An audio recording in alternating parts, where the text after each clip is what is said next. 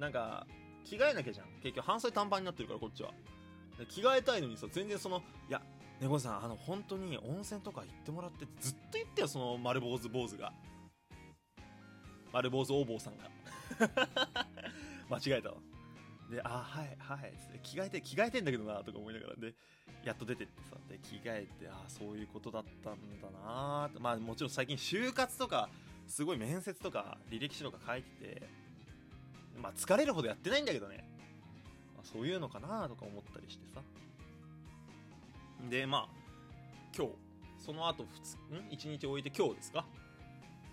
まあちょっと一つ、ぼちぼち復活って形で今日からまあこうやって収録を撮ったりしてるんだけど、まあ、まだ痛いのね正直完治ってわけではなくてまあだいぶ良くなったからでまあぼちぼちなら大丈夫かなと思って復活したんですけどまあそこの3日間は実はそういうことがありました。うん。まあ俺もびっくりしたしまあまあまあでも分からなくはないかっていう。なんかこう思い当たる節が全くないわけじゃないからあーみたいな感じで。そうそうそうそう。まあゆっくり過ごしていました。まあ基本動けないからベッドで横になってこう寝てるか YouTube 見てるかみたいな感じではあったんですけど。でその針治療終わった後はその後すぐ面接が実はあって俺。行ってきたよ昨日。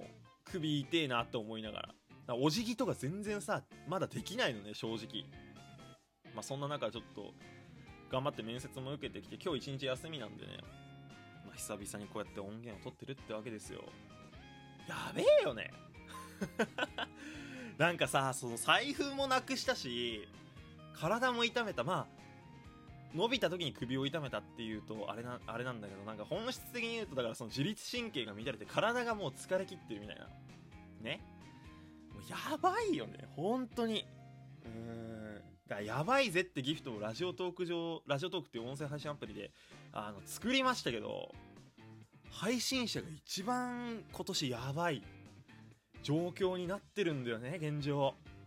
やべえよ。まあとりあえずちょっとまあ食生活なりあとは寝る時間だよね。今日はもうゆっくり寝れたんであれですけどまあ最近確かに無理に9時に起きるっていうのをやってたりしてなんか睡眠時間もまともにとってなかったっちゃななかったんですよね。まあいろんなことが重なってのね。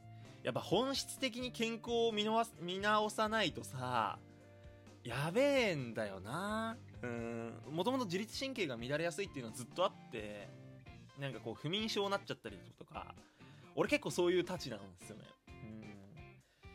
いやでまあまあまあこうやって一通りあったからこう分かったことなんですけどただねこう前兆はたくさんあったの。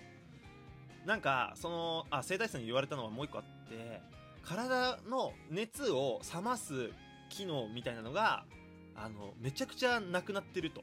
で現に俺その首痛めてから発熱してて37度ぐらいまで上がってんの。あの体調っていうかその首痛めただけでね熱風邪ひいたとかじゃないのに筋肉にこうつられてっていうのかなこう熱暴走みたいになって37度超えるぐらいあったんです熱が。で熱冷まシートとか貼って体必死に冷まして筋肉もそうだけど湿布とか貼ってもうなんか上半身ほてってるみたいな感じで苦しかったんだけどこの首痛める1週間ぐらい前から手足にめっちゃ熱がこもるっていうのを感じたの俺が。